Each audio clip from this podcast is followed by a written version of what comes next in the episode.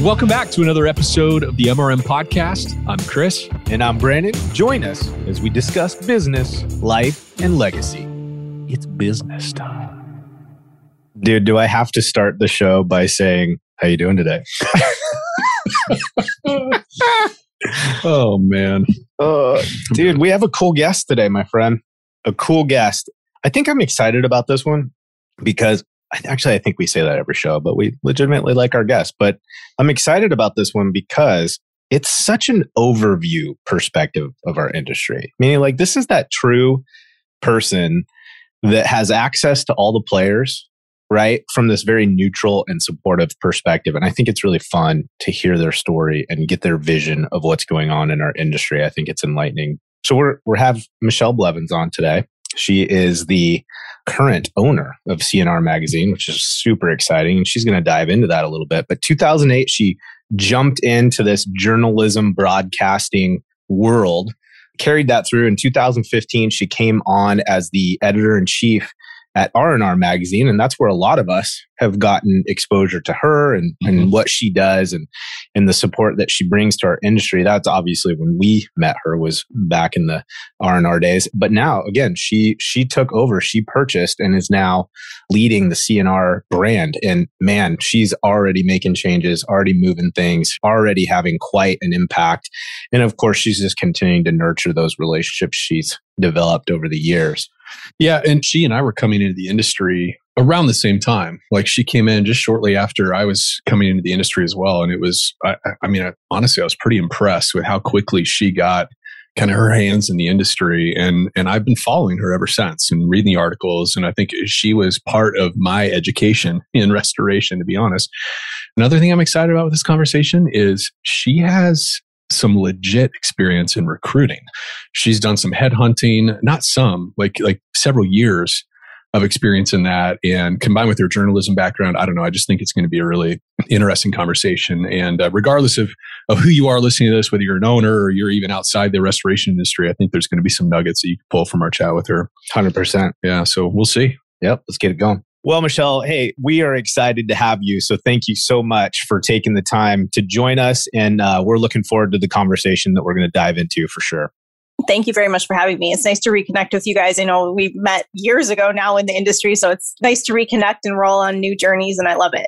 I'm actually looking forward to doing a live event. We kind of chatted about that a little bit before, but maybe in uh, the beginning of next year, maybe we'll meet up at an event and do something live and see if we can have some fun. I think that would be cool. That would be fun. Yeah. That would be really awesome. I'm all about I think 2022 is going to have so many events and lots of places to go now that everything's kind of opening back up and getting going again. Yeah, let's keep our fingers crossed it stays that way. Yeah. Right. I guess I'll do a show in a mask. I mean, we'll figure it out. Yep. yep. Make it work.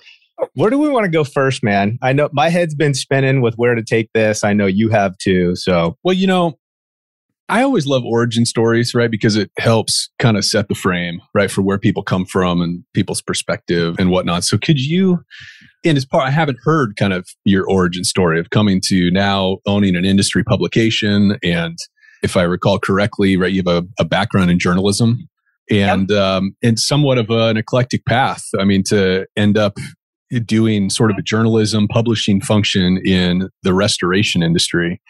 Can you kind of give us the your version of that story? Sure. So I grew up wanting to be a writer. I imagined it more like Nancy Drew novel type writer. You know, I don't think I really knew what I was going for here. When I went to college, I was a little worried that I wouldn't be able to have a career as a writer or make money as a writer. You know, you hear all those broke living in New York City eating ramen stories. And I was like, yeah, maybe this isn't a good career path for me.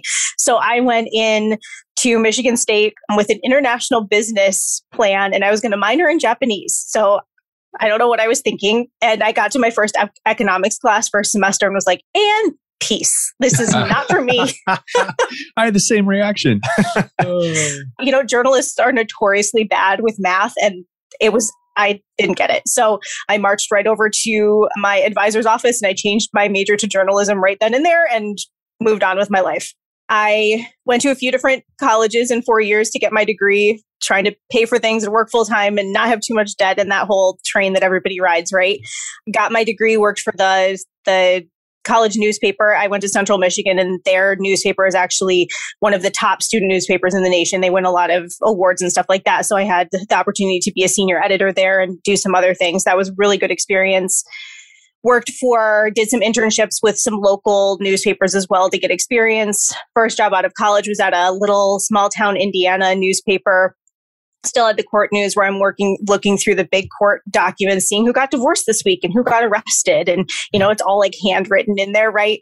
Got to make friends with sheriffs and county commissioners and, you know, the chamber of commerce people and business owners. And that was really where I learned that journalism has nothing to do with anything that I learned in college at all at all. It's all relationships. Mm. So I learned through that experience and that job that relationships are everything. And I loved that job. I loved how much I got to be involved in the community. I loved walking in anywhere and knowing who I was seeing because it was a small town and being able to strike up a conversation and knowing about children and their work and personal lives. And I, I loved all of it. So my husband and I ended up moving to Northern Michigan. He got a job as a video journalist at a TV station in Northern Michigan. The newspaper there didn't have any openings. So I was hired on a whim by the station director to be an intern and see if I could write. So he hired me within a few weeks to be a full time producer. And over the six years I was there, I worked my way up to the executive producer of the entire station but I hated it. I hmm. hated it, hated it. I don't like TV in the first place. There can be some kind of personality issues in the first place and character kind of issues, people that like to be in front and popular and whatever. But I also, it was almost like my soul was dying working behind the scenes. I was behind a computer all day. I didn't get to talk to the community. I didn't get to be involved with anybody. And that was really difficult. I missed that so much and was so envious of the other people that were out in the field getting to build those relationships and tell the stories and all that. And I'm just sitting there editing. So I applied for the R&R job that my previous job on a whim. I had promised my husband that he could get a job first when we moved to Metro Detroit, but I saw that one and was like, I don't know, I'm just going to like float a resume at this one and I I got hired and the rest is history, I guess. Holy cow. So okay, so we're I'm my mind is is kind of firing when you talked about your experience with the community and building relationships. Yeah. So don't let me forget. I want to circle back around on that. So what made you think of this R&R piece though? You're just saying because it was an opening, it was back kind of more on this journalism side. Is that's what got you into this industry for the first time? Yes, I didn't really know what the industry was. I saw enough like keywords in the job description like fire damage and water damage and those kinds of things and being on the journalism side, I had been to big floods and I had been to big fires and I knew about the tragedies and things like that, but I never knew what happened after the news crews go away. I never knew what happened to a home after it burned down. I never knew after an entire community flooded what happened. I actually did a story when I was at the newspaper in Indiana about a house that was in a flood zone getting raised up and a restoration company working on it, but that didn't it didn't occur to me at the time that that's kind of what it was. So I felt like through journalism, I understood the customer side of things and the I don't want to call them victim side of things, I guess. I know people don't really like that term, but and so then being on the contractor side and kind of still being in this, I could tell that it was an industry that was going to really care about people and serve people. And so I thought that that would be a good niche. B2B or BNP, which owns R&R, has 50 B2B publications and they're in industries like flooring and candy. And they used to have a casino magazine and packaging and all those things. And I can fully say that none of the other brands ever were remotely interesting to me, but R&R was like, I don't know, I got in, it was my baby and I loved the industry from day one. So that's cool. I mean, so it sounds like you were intentionally leaving that executive producer environment in the TV and just kind of open to exploring something new. You know, sometimes sometimes we leave one thing because we really want this other thing and it just it was the opposite for you, but you ended up discovering something that like, whoa, okay. Yes, that's exactly what happened. Thing. Yeah, I told my husband at the time because we had we had just started a family. We had a one year old when we were getting ready to move, and I was like, you know, I'll just follow behind you and kind of get a job wherever. I am very driven, very career oriented. That's probably obvious to people who know me that I'm that I'm driven, but I felt like it was kind of his turn to get the job that he wanted and follow his dreams. And I could take a few years, be mom, whatever. And so I don't know. I did wait a year before applying for any jobs while he was still looking, but I don't know. I saw the R and R job and was like, oh, I'm just going to float it, and here we are. That's but so it worked wild. out because because we I got the job and then just a few weeks later my husband ended up getting his dream job at a TV station in Detroit. So it was like kind of God's timing with it, right? Like we sold our house up north and moved in with my in-laws just for a couple months during the transition. He got his dream job, I got the job at R&R and off we went it worked That's out. wild. That's wild. You know, it, one of the things that you had said earlier, you were talking about the whole the the relationship component and and just kind of being drawn to the uh, developing a relationship. You said this recently too, is just the developing the relationship with the contractor. And I got to tell you, and it's kind of probably hard for me to give details on why I made this connection, but even years ago when we were first kind of just crossing paths and, and I was watching and starting to interact with R&R as I was growing in my career in the industry, I felt like I could see that. We had some interactions, exchanged mm-hmm. some emails. It was always very kind. It was always very open communication. It didn't feel like other B2B type experiences that I had had with media platforms, whether it be in this industry or other, you know, adventures that we were going after. It was always transactional, always super cold. You know, we got a couple seconds, so let's get this conversation out of the way. And at what point do you start giving me money in exchange mm-hmm. for some kind of service or whatever? Mm-hmm. That's never been the case with you from my limited experience. Can you touch on that a little bit and talk to us about that?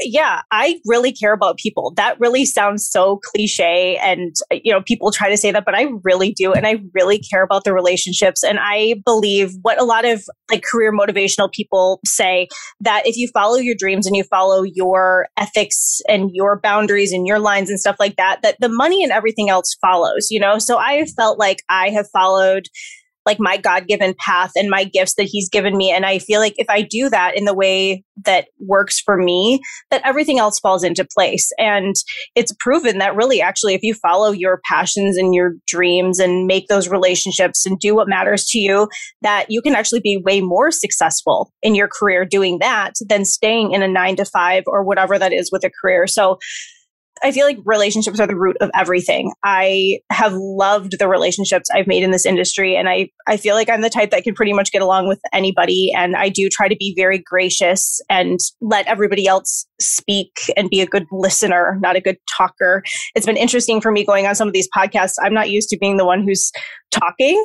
And so I've had to learn to come out of my shell as I go through these because I've had people remark, like, you don't talk very much. And it's like, well, I'm not supposed to. I'm supposed to listen. But anyway, I, yeah.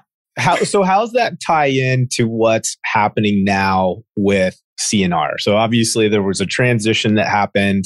Maybe for some of us, we're not 100% on that timeline. So if you want to give us the details on that. And then just kind of how is that relational focus remained as you're transitioning and taking on what's happening with C&R? I officially took over, bought the magazine in July of this year, mid July. So it was only about 45 days from the day I took over to getting the first print issue out and being at the experience and everything. That was exciting. We did it. Relationships have been everything. That's why I've been able to do this. I feel like, you know, I've done legwork, but without the people that have supported me, this would not have happened. Whether it's supporting me by physically actually doing something to make this happen or just being support behind the scenes, like call me with a question, mentoring me through this, talking me through like, what kind of like an S corp and what that means and how I should set that up and people with web backgrounds and helping me build the websites. Advertisers have been extremely supportive and I've been fortunate enough to be able to go to people that I already have relationships with and they trust me. And I'm so thankful for that. Like they've, I know that I still have a lot to prove. And I'm hoping that these first few issues are going to really prove like I'm here for this. And I'm hoping to really do it right and do everybody justice and do the industry justice in it. The relationships are what has made this happen. I could not have done this without having so many people behind me, both in the industry and outside of the industry. I have an amazing personal friend group. I have, you know, people say that you're a culmination of the five people you spend the most time with, right? And so I try to be so careful of who my five are because I do think that that's really true. And I'm blessed with like kind of an amazing circle in my personal life. And then I have some amazing friends in the industry as well. So I have felt like no matter where I'm at, I have people that I can go to, turn to, get help, people supporting me, people coming out of the woodwork to help that it's like, wow, thank you. That's it's all really relationships. Cool. Yeah, it's such yeah. a cool story to to hear that. Are you and I don't know if you want to go here, so I'm going to set the stage a little bit and, okay. and, see if your what your comfort level is. But so there's a couple things that I'm recognizing about this is that there's someone in our industry that is taking on the role as an entrepreneur. Like you yourself are developing your own business. And so your connection to that and what many of us are doing as we're mm-hmm. starting or leading or building restoration uh, businesses is that we're talking to someone that not only is helping us with some exposure, with education, creating information, and giving us access to information, but we're also getting that and developing that relationship with somebody that understands what it's like to be building a business. It's not just transactional, it's not just some big organization that's that there's lots of layers of separation between us and, and yep. decision makers. So that's awesome from me. I love that but you got to make money. You're a business, right? So, yeah. what does that look like? What is that line between I got to sell ad space, I've got to do this and build my business, but at the same time, you are a true supporter of our industry and you're clearly focused on the relationship. How do you do that? How do you walk that line? What should we expect, right, as we're interacting with you in this medium? You know, I think every like vendor or company or potential advertiser I'm talking to is looking for something different. So that makes part of the difference. Like some people are legitimately just looking to advertise and they need to get their name out there. They want to generate leads or whatever that may be. So there are some people that have come to me that are like, we're so glad a print magazine is back. We really miss the brand recognition that we got in that. How can we get involved? And hey, what can we do in the digital space? We got to get our name out there. And this is a platform that people are watching. So what can we do? So there are people that have just come to me with a budget been like, hey, can you put together a proposal? I sure can. And I try to tweak those based on what I hear from them and what they need. I'm not ever going to just say, here, Sunbelt, I know that you have a lot of money and you advertise everywhere. You should just get full page ads. Like, I'm not going to do that. I want to help people reach their goals, whatever that is. And then there are other people that want to build thought leadership. And people tend to be pretty open to that conversation of, hey, if you can write something educational, I am here for it. Just know that I don't do pay to play. Just know that I will publish something from you, whether or not you spend a dime with me or not.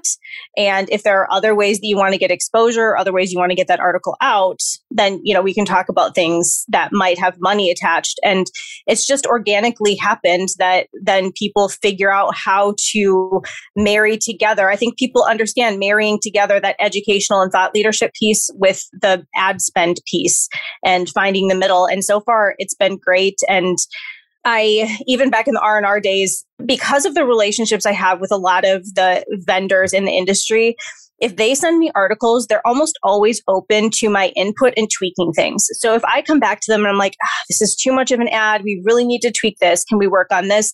They're always open to that. And I have coached people through how to do that. I'm happy to do that it's doing the industry and them a service if we can make it be an educational article and then figure out other ways to promote your business. Like people are going to get the point when they see your name and your business and your bio, they're going to get the point where you're from and what's happening here, right? Um, so there are other ways to connect the dots between how you're educating the industry and then your advertising. That's always been a question in my mind when it comes to publishing an industry journal like this and i think you have stood out to both brandon and i back when you were at r&r and now just the work that you do because there's a tension, right, between selling ads and journalism. Yeah. And my experience, uh, I used to be in the insurance business before getting into restoration. And of course, the insurance business is a huge industry as well. And there's all these different industry publications. Yeah. And by and large, there was there was a handful of exceptions, but by and large, it's just peppered with advertorials and pure advertising and everything else. And I think the reason for that is there's been this trend of with the internet and social media of publications becoming a a business that people will get into that don't have any journalism background, yes. any publishing background. They, it's like a turnkey. There's these neighborhood publications that have come up and everything else. And yeah. so business people like Brandon and I have been like, oh, well, let's get into publishing, you know, and then, but they don't have that journalism piece. And so the quality of what you, you pick up one of these things and you're like, it's very Mickey Mouse.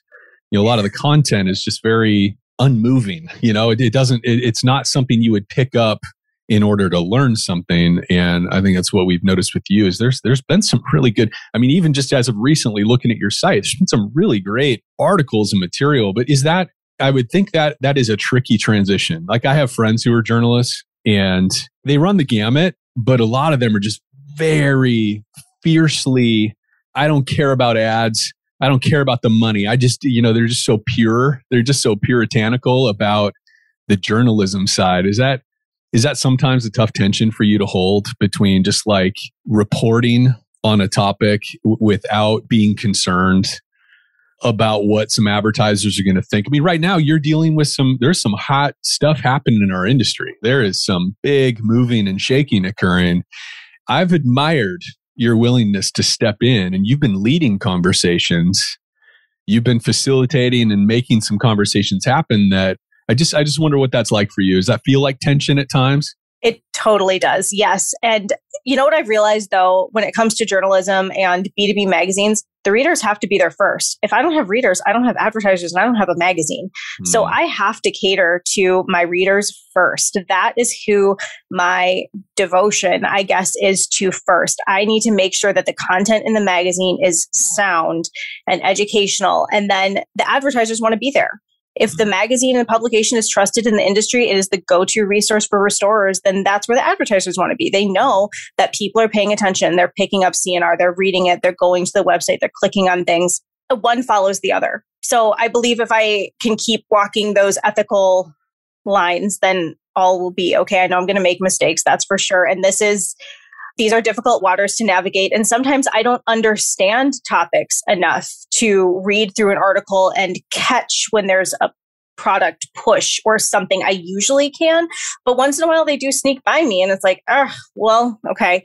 So, you know, I'm working on establishing just an editorial advisory committee, not something that's going to, these people aren't going to go through every single article. They're not going to, you know, really edit things or anything. But if I get something that's like a little above my head or too technical for me, people that will look it through, read it through and say, uh, this part needs a little tweaking or whatever. This part's a little off, whatever. Or yeah, this is good. Go for it. So I'm just working on putting together a small group of people that I trust in the industry that can help me vet the content that for me is more on the line. And I think it'll work out. I was talking to Patty Harmon, who was the editor in chief of C&R for 18 years. I talked to her yesterday, oh, wow. and she considers herself a dinosaur. I asked her the same question, and she's like, I'm a dinosaur. I have this hard line between editorial and advertising. And it was great for me to hear somebody else say that because that's the line that I want to walk. And it's refreshing to know that there are other editors out there because like my mentor who helped me into this process, he has a number of magazines, but his are almost straight ads. You know, his articles are ads. I, I'm not trying to do that. I think that's interesting too, because there's a probably a kind of a running misconception why I'm not going to use names, but why publications at times can be we order them because it's what you do and then they it's funny they end up sitting at the reception desk or sitting on you know next to the two chairs that often we have at that little entry into our our office but they're not necessarily being seen and used as a tool to help us. Yep. And I fell into that category for a long time. And then I started to actually interact with some of the publications that you've been a part of, especially now with with C&R. And the reality of it is, is that there's really smart, experienced people contributing content and it's content that we can all take advantage of. So again, I'm not, I, am not trying to do a cheesy plug here, but there is a reality that we can easily fall into these patterns of we make assumptions because we don't really look at it ourselves. And then we don't make a decision based on our experience. We just make decisions based on what we assume. And I was doing that for a long time with the, the publications that are relevant to our industry. And I would say with C&R specifically, I did that at the beginning too. then you and I started to have more conversations. I'm getting to see more about what's happening. And it's like, there's good stuff there. Hmm. There anything that you want to say to that? Again, I'm not trying to set the stage for a cheese plug here are we making some poor assumptions about the kind of content that we actually could be having access to for our teams in terms of how we could better use that? You know, I launched C&R with, or relaunched it, I guess, calling it is the legacy publication in the industry. So, one of the reasons that I was so interested in buying it was because of the amazing content that goes back like 50 years, right? And talking to Patty Harmon, she said at one point they had a, we don't know where it is, which is a little unfortunate. We're trying to find it, but a server somewhere with 14,000 articles on it. From past C&R issues, cow. thought leaders in the industry. And so there is a place for all of those old thought leaders, but it's also time for the next generations to move in, right? It's time for millennials, Gen Z, whatever. They're, we're coming up here and it's, there are leadership changes happening, generational leadership changes happening within restoration companies across the country. It's part of the reason behind the big M&A landscape right now. Baby boomers are phasing out of their businesses. They're late 60s, early 70s. It's time to retire and that's part of the reason part of the reason we're seeing some of this m&a shift so i believe the same with cnr and so i came into cnr with the plan to bring in fresh voices, people who I have met in my path in the restoration industry who I have trusted and feel like they have good voices, they have good information to share, they're forward thinking, they are authentic. I think that's big. And they're just going to call it like it is and truly actually put their time and energy into it. You know, I ran into this didn't happen very often, but some people who get used to contributing often also just kind of like just assume that they always can, right? And then the quality of work goes down. And there are certainly people that deserve to still have a platform and thought leaders in the industry, but I have a number of new columnists, you two included, that are going to be fantastic. I'm really excited about talking about different topics, whether it's leadership or company culture or HR questions, or you guys are going to talk about leadership and being authentic leaders, and you can talk about the mitigation and restoration side. You guys can talk kind of about everything.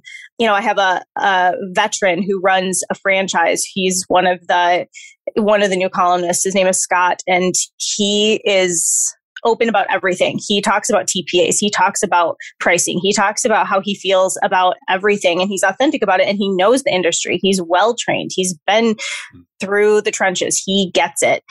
And then I am also bringing in up an adjuster who's going to do a Dear David column. And so restorers can send him their questions on working with adjusters, which could be get could get a little meaty, but I'm excited about that. I want C&R to have those more edgy conversations. And if people are unhappy or there's like dirt to be uncovered or whatever, okay, let's talk about it. Let's get these conversations going. That's what I've tried to do with the CoreLogic and Next Gear stuff is get those conversations going. Restores, what do you want to know? Thanks to the relationships I have, I can hopefully get some of your questions answered. If you don't have a place to go to get them answered, I am here to try. I feel like that is my job to be that intermediary between the restorer and these other people, right? So that's why I've done a lot of these interviews to try to get questions answered. And I'm still gathering questions from the restorers to ask more questions, hopefully to Garrett in the next few days, weeks, whatever that may be, and continue to explore what this acquisition could mean for the industry. All right, let's take a minute to recognize and thank our MitResto Mastery sponsor, Xcelerate Restoration Software. And I'm fully aware, by the way, that when I say those last two words, restoration software, that that instantly creates heartburn for some of you out there, right? Because we probably all fall into one of two camps when it comes to software. We've either cobbled together kind of a version of free website tools and spreadsheets just to make our business work, or we're in the camp where we've adopted one of these existing restoration platforms, you know, one that has all the bells and whistles and supposedly does it all, but we can't get our team to consistently adopt it and input information to it. Yeah, and that's really where Xcelerate has honed their focus. They've created a system that's simple, right? It's intuitive and it focuses on the most mission critical information, i.e., guys, your team will actually use it. Let's talk about sales, right? After years of leading sales and marketing teams, the biggest trick is getting them to consistently update notes about their interactions with referral partners and clients. And the essential piece there is there's got to be a mobile app experience. And in our experience, the solutions that were previously out there were just too cumbersome and, and tricky to use. Yeah, imagine, guys, how your business would change if your entire team was actually consistently using the system. Do yourself a favor, go check these guys out at xlrestorationsoftware.com forward slash MRM and check out the special offers they're providing to MRM listeners. All right, let's talk about actionable insights. Owners, GMs, you can't be your business's expert on all things estimating.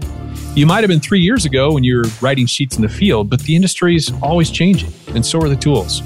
If you're the smartest person in the room when it comes to Xactimate and Matterport, how does that scale? You're the bottleneck. I know I'm preaching to the choir, but this is where Actionable Insights comes in.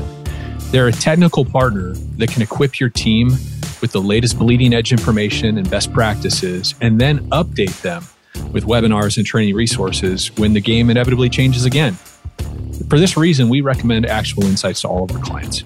Yeah, three of the kind of big things that stuck out to me when being introduced to, to AI and their team. First off, is this consistently updated training. I mean, at the end of the day, these guys are the experts. They're out front all the time. They're constantly learning new trade secrets and ensuring that your team's got access to those things. A 3,700 plus page database of Xactimate templates. I don't know what else to say here other than don't reinvent the wheel. It's already available. Download it, copy it, use it, bam database of commonly missed items. I think this is huge. So many of us can change the numbers by just moving the needle a couple points, and those commonly missed items can make all the difference in the world. So go check them out at value.getinsights.org backslash FCG. I'm going to make an assumption here and you can correct my thinking. So part of me says, okay, if us as participants or viewers, right, those us consuming the content that comes from the publications, the digital media that you present, if more of us are taking that in, watching, instead of making assumptions, contributing, then doesn't that leave you more room to provide more rich content versus just the marketing? If we're engaging and we're actually consuming that content, it gives you the freedom, doesn't it, to a bit to say, you know what, I can say no to that yes. ad piece or I can say no to that so that we can give you more education and more usable content. Is that fair? It's totally fair. And when I, I will admit that when I first took over C&R, I didn't know what the content scene was going to look like at first. And so I was kind of like, I'll take it. Right. But now I have actually this backlog because there's been really good stuff I've gotten. And so I've, I've been getting more and more picky about what I am sharing. And I, I am so aware of people who are watching me and C&R very closely to wait and see when I'm going to put up something wrong or let an ad slip in or whatever. And so I'm trying to be really, really, really careful. I was before, but it's different when it's your own baby, right? One of the curious questions I had is you've been in the industry, what, six, seven years? Yeah. Roughly? Yeah. So, so compared to, to some of the people that, you know, have been in it generationally, you know, and so forth, you're a relative newcomer, as are we. And, I mean, compared to some of the uh-huh. other uh, folks in the industry. And I always love to ask employees too, you know, like employees that are in that first three to six months, you know, during the reviews, hey, what are you noticing? What are you seeing? Cause it's like we, we get old eyes on the business, you know, to where it's just, we're, we're so accustomed. Everything is so normalized after a period of time. And I'd be curious just to hear you articulate what's changed in those six, seven years? Like, what have you observed? Like, what have the major shifts been leading up to, of course, now with, you know, the CoreLogic piece and all the M&A and the PE activity that's happening? I'm curious what you make of all that. Like, what's your perspective on how the industry has actually changed in a material way over that time? Gosh, that's a good question. Well, I think that there's definitely been a bigger focus on culture, which is something that the industry needs to keep working on if we're going to keep attracting more workers, right? Like millennials and Gen Z, they're really not interested in going into crawl spaces and attics and working in all kinds of weather when they can go get a job making the same amount of money inside working nine to five and not on call, right?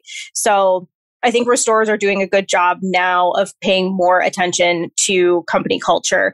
When I came into the industry, generation stuff was a huge topic and talking about millennials and the problems with millennials, right? That conversation went away probably within the first year or two I was in the industry. But now I feel like the generational conversation is coming back because there's so much generational leadership changes happening, right? And it directly relates to the hiring problems that the industry has, which that problem has remained pretty consistent across the time that I've been in the industry, but I would say it's probably at its worst now, right? And part of it has to do with we have to do better at attracting these younger generations. If we can't convince Gen Z to come into the restoration industry, we're going to be in big trouble. Mm. We're already in trouble. We're going to be in big trouble. I don't necessarily have all the answers of what that looks like. I know that there are some companies thinking outside the box, which is wise to get engagement, but Okay, so generations, that's something that's changed. I think that there's more collaboration in the industry now than there used to be. I think that we're kind of transitioning in that way where people are realizing that you need to work together and share kind of your knowledge and stuff like that. Kind of like what you guys are going to do with your cohorts, your cohort idea. And hopefully I'm not like revealing anything you don't want revealed yet. But anyway, um, with your cohort idea. So, you know, you're not going to bring together people that are in the same market necessarily, but you're going to generate relationships between restorers who maybe have things in common and they can share the goods and the bads and what are you doing and how are you overcoming this? And there needs to be that level of collaboration if these family owned companies are going to stay viable in this marketplace where the first onsites and the atis and the bms cats and all of the private equity all of that all the companies around them are getting bought up. You have to collaborate with people around you to stay viable and learn from other people. You can't like get yourself into a hole and think that you're going to win. I don't think. So, mm. you know, I've even seen more vendors collaborating as well. There's more integration happening between some people, not others, but more of the software pieces and equipment pieces working together, like Bluetooth technology integrating with other, you know, so there's been more of that. And even I've mentioned this a few times before, but like at the experience, there was a booth. There were some vendors that shared a big booth that sold different things related to cleaning or disinfecting or remediation. And they shared a booth and showed how their products can work cohesively together. They weren't competing against each other. It was teaching restorers the techniques and here's the different options of what you could do in these situations. So I thought that that was really wise. And doesn't that make the contractor trust you more, right? If you're showing collaboration instead of competition? 100%. Yeah. Uh, and, and, and what we're seeing too is it gives small upstart companies more of a platform. I mean, it's it's a way to establish instant cred by aligning yourself with other. Like it allows you, I think, to be more marketable to the big companies, huh? right? Than if you were just some standalone, yeah. trying to hustle your new product to market. Partners are always help establish credibility that way. Yep. Question because I know you are so rooted and anchored in this relationship piece, who should we be following? Oh, and I, am saying that like oh. our whole audience, and maybe who are who are some of the not as obvious emerging thought leaders and people you're seeing that are really having an impact on the industry or moving a certain segment of the industry that all of us can can be following. I know Brandon and I are always looking out for who are the thought leaders that are engaging in the difficult conversations or in the emerging, you know, whether it's technology or business practices. Throw us out some of these names that you're seeing that maybe aren't on in the headlines, but are really making moves in the industry. You know, it's interesting. I'm seeing a lot of people in the software space taking on that role. So Rachel Stewart being one, uh, you know, she has her podcast and she's really trying to get out there and have tough conversations. And she's willing to have tough conversations. You know, she and I had a bit of a rocky start, and so I was thrilled that she she brought me like on. A story. it was, I mean, whatever. But anyway. oh, we'll ask her all about it. No, Great. I, am kidding. I'm kidding. but I think Alex Duta, who's behind um, another software company, he is also pretty forward thinking and kind of working on establishing himself as a thought leader.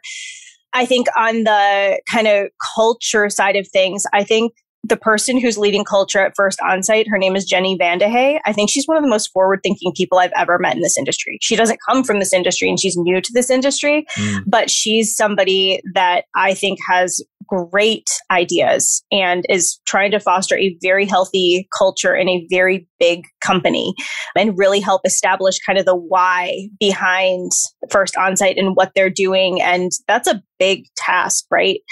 You know, I have really good relationships with a lot of women in the industry. I think Katie Smith, who is going to be the upcoming, she's the incoming president of the RIA. She's a great businesswoman and really knows her stuff. And she challenges me daily. Like if I could be Katie when I grow up, that would be great. She is not afraid to have tough conversations and she draws a hard line in the sand of how she wants her company to be, how things are going to get run, how she wants her brand to look to her community, how she's going to be involved in her community and but she also is a mom and involved in her alumni association and you know all of those different things. So I think she's definitely somebody to watch. Yeah, sorry, you talk about industry changes, you know, in the last seven years. I mean, that's yeah. something Brandon and I've seen over and over again is there are some really powerful women moving yeah. into leadership roles in the industry. And, and Brandon and I've been really fortunate. We've had, we worked with a number of female leaders in the companies that uh, we've built and, and led. And it, I think the reality that most people are starting to realize is it's it's so vital. It's so vital to have women in these high levels of leadership. It changes the conversation in a really productive way. Where, else are you seeing moves like that? I mean, I, I I'm just curious what other women leaders you're seeing emerging here in the industry as well. Gosh, well, one person that I've looked up to who's the person behind the HR column. It's uh, Marcy Richardson is her name, and she's the director of human resources for Guarantee Restoration in, in Louisiana. I think she's pretty great. I would say that there's a number of women in this photo alone that I keep at my desk that I like really look up to. So Jacqueline Carpenter, who owns a business in California, and then there's Christy Cohen, who's the CEO of the RIA, and I think that she's done a lot of really great things. And Kelly Dolan, who's the chief of staff for Maxons, which is now a first on-site company, and then Katie Smith, who I was just talking about, is also in this picture. And so women are doing good things. You know, Nicole Humber is somebody who immediately comes to mind. I don't know if you know who that is, but she owns a company in California as well. She won the Ladder Award the first year that I started it under R&R. And I met her when I first came into the industry. And she is somebody who has had such a journey in this industry and really taken a beating and fought through it and not given up and taken the lashes and tried to get help and not been afraid to ask for help so I think that there's this amazing community of women that's kind of coming out of I don't know if the Women in Restoration Award events, you know, just getting together, having more conversations, maybe part of it's social media. I don't know. But there are a lot of really great women in the industry who are doing really good things and moving into leadership roles. Yeah, I think it's it's really breaking apart a lot of the stigmas and stereotypes that we've we've carried for so long, right? In the service sector and particularly in construction and and restoration. I mean, Brandon and I have been really fortunate, like I said, to not only work with a number of women leaders, but also in the operations side. I mean, we've had, we, we are seeing more and more estimators, project managers, senior technicians in the field that are female that are uh, like high level operators.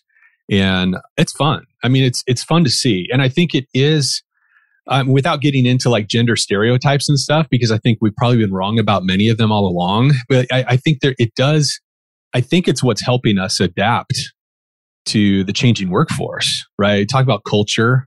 I, I don't think you can have a complete culture without without women in leadership. And so I think we're starting to see a we are starting to see some major changes. I think that is part of it for sure. I agree.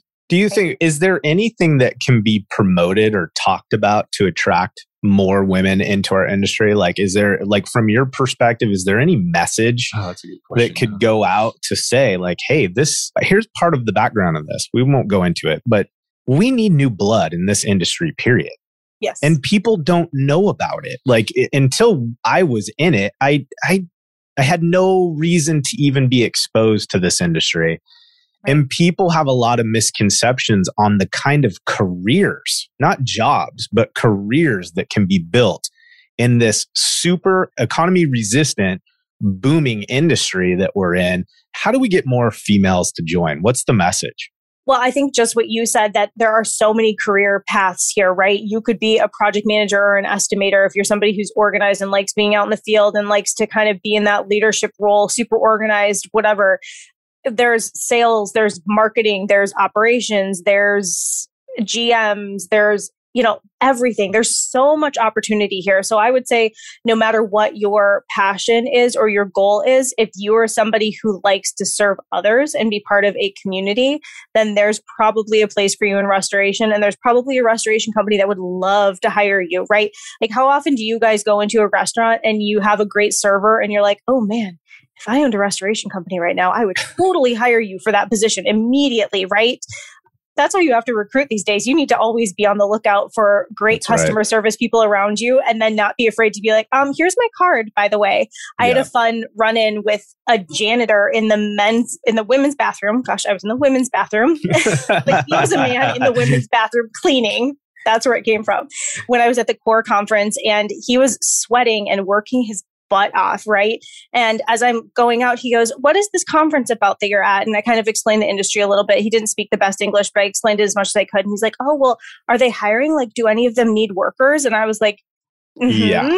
let me let me go and find somebody and I will come right back for you. Like, because this guy was like drenched, clearly working hard, and then took the initiative to ask me about what was going on. And so I was able to actually go find a contractor who worked, who has a company in Austin where the conference was and walked back with the owner's business card. Like, here's expecting your call tomorrow morning. I don't know how it ended up. I need to call and find out how it ended up. But those are the kind of people like you got to seek them out and hire them immediately. Those are the kind of people you want. You're preaching the choir. I mean, this is this is one of the things that we are constantly drumming into our clients' head that it's not enough anymore to place your ads on Indeed because everybody's doing that. Yeah. It's not enough anymore to put your ad on Craigslist because everybody's doing that. It's not enough to push out your your open, you know, jobs onto your Facebook network and so forth because everybody's doing that. But what very few are doing are exactly what you did, which is in all of our daily interactions, watching out for the kinds of people that we want to build our team with and wherever they may be. When I was in insurance, I love to, I love coffee shops, right? Baristas. I mean, they follow a set process that's very specific. They have to be friendly. They have to be able to multitask, right? And, and identifying who are, what are these other sources for finding the kind of talent we need? Because the, the skill sets cross, over there's a lot of different industries that can cross over well into restoration. Yes. But it is this magic combo we need for most of our players, right? Of like attention to detail, ability to follow process, consistent, accountable, you know, whatever, reliable, but also friendly, able to connect with people, emotive. And there's a lot of places we can pull that kind of talent if we're actually getting out there and we're willing to pass out our cards, like you're talking about. We're willing to walk up to people in a parking lot or at the bank or whatever. Or at the toilet. Or at the toilet. yeah you know, hey, I heard you talking on your phone. You're looking for a job. I don't yeah, know. exactly. I'll right. talk to anybody at this point. I I recruited for four years before I took over C&R. That was kind of like a side hustle. And at that, I'm like, will you talk to me? I'm begging you to talk to me. I'll talk to anybody.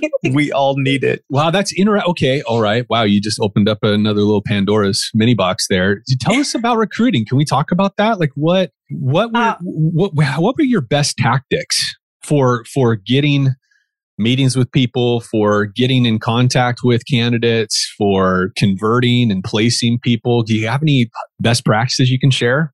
I know everybody is hungry for them. Okay. So, you know, like you said, the Indeed, LinkedIn, ZipRecruiter, those posts, that's, you know, it's really hard to get responses right now. But I would say once I got a response, I was quick about it. The second I get a response, like you need to not sit on those. If you get somebody that applies for a job, do not sit. You need to respond to them. And it came back to relationships for me. I always tried to be very personable and kind upfront and I didn't waste a moment trying to set up a screening with them. I tried to set that up in my first email like, thank you so much for your application. I would really love to speak to you at your earliest convenience. Do you have time for a brief phone interview? I always said that as well. So they know, like, I literally just need like 20 minutes of your time for this first round here. And I, if I can get kind of like sales, like if I can get them on the phone for that 15 to 20 minute screening and they end up being a good fit, that also gave me 15 to 20 minutes to show them that I care, I'm invested in this. I know about the company that I'm hiring for. I'm not going to put you in a company that's going to be a bad fit. Like I I had times where there would be companies ready to give a candidate an offer and I would just get to the point where I'm like, I really just don't think that this candidate is the right fit for your company and I would tell them that like if there were red flags going off on my end, it was more for me about the quality and the relationships than making the money or making the hire right. Like I want it to be done right. Otherwise, we're just going to be redoing it later. I don't want to cost the companies more money, any of that. Anyway, I guess back to the original question timeliness is everything. You cannot sit on the applications. You cannot keep these candidates waiting weeks on end with no answers between interviews. Please don't run them through five rounds of interviews unless they're going for a really high up position. You should know pretty quickly within a couple interviews if it's going to work out or not, right? So I know a lot of people do kind of first round interview is more character, just the character and who they are match the company. And then second time around, we're digging more into like the skill set and stuff like that. The other advice I have is please don't get so caught up on whether or not people know industry software like Xactimate. Mm-hmm. That stuff can be trained. Ask questions like, are you tech savvy? How good are you at Excel? Do you use, how do you keep yourself organized? Listen to those answers. Like, do they use the calendar on their phone? How are they taking notes? How are they documenting other parts of their day and other parts of their current job? And once you figure that out, exactly, it can be trained. I understand that it's a complex software and and there's a lot of line items. You know, I understand all that, mm. but don't pigeonhole you're you're going to have a really hard time finding somebody that knows Xactimate you're going to be looking for a really long time and you might get somebody with bad habits you might be better off hiring somebody that has the right character and has maybe a construction background that's not restoration and is going to be able to be trained on the software that's yeah. a really great nugget actually i love that yeah to like for example tell me tell me about your favorite apps that you use on your phone yeah. Tell me about the last new software that you learned how to use. Tell, yeah, uh, that's so great. That is good. Yeah. If really I was good. talking to somebody in construction that has a background in construction but not restoration, I just asked them what other software they use, and I would listen for stuff like Sage and Timberline and stuff like that. That trigger, like, okay, all right, yeah. they know other things and we're good here. Maybe they can be trained on it and you can train somebody up a whole lot faster than you can find somebody with the skills that you're looking for right now. Yeah. And we've obviously, the industry's got a really affordable resource with AI, you know, Actionable Insights and, and others. So, yep. yeah. That's cool. Hey, for the sake of time, like we we should probably start drawing this to the close. We want to we want to be respectful of you, but I, I want to highlight something really quick before we let you go. Two things. We always wrap up with getting some more details on where are we sending people to connect with you. So we'll grab that in a minute. But uh, that story at the event and you going and grabbing one of the local contractors card and connecting the dots between that contractor and a possible hire says a whole bunch about what this industry really is for you and and and i don't want that to get lost on this on the show here is is that part of the reason that chris and i have have been attracted to what you're doing and wanted to stay connected with you is that we do see you serving the industry not taking from the industry. You're a business owner. Chris and I just had an exchange with a vendor service yesterday where they're offering a service we need. And, and literally, Chris, in the middle of the sales pitch, Chris stops this guy and goes, Okay, but how are you making your money? And it wasn't like a put you on the spot, but it's like, hey, we're not going to do business with people and assume they don't have to make a living. That's ridiculous. Yep. And so we just had this really raw, honest conversation from that point forward where it's like, okay, we see what you're going to do for us. Why does that make sense for you? And how do we win together? And so we really respect that. And you're doing that. Like you are legitimately trying to add content and provide service to our industry that's beneficial to us as vendors, as contractors.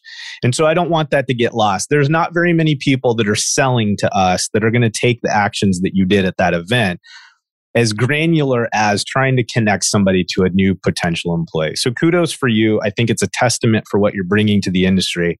I hope when people hear that story, they're more loyal to supporting you and participating in what you're trying to do for us. So that being said, where are we sending people? What's the one place we've got them for five seconds? Where are they going to go so that they can connect with you? They're going to see and the word and a-n-d-r magazine.com C and r magazine.com there's a little subscribe button up at the top. It's free. You can get a print edition the digital edition. I will say thank you to all the friends out there who wanted the print edition but chose digital to save me money. It's okay. You can get the print issue. Go ahead. It's really fine. It's free. Go for it. Awesome. I love it. Thank you so much michelle. You're a gift to the industry. I hope we continue to be able to support you and see you grow. And uh, I know we're going to catch up soon again. So we will see you in the very near future, I am sure. Yes, you will. And people will see you on the website in your column. So people can go to C&R and see you guys too. All right. All thank right. you for your time. Let's rock it. Thanks. okay. See you, Michelle. All right, everybody. Hey, thanks for joining us for another episode of the MRM podcast. And if you got something out of it, share it with a friend, hit subscribe, hit follow, leave us a five star review. Thanks a lot.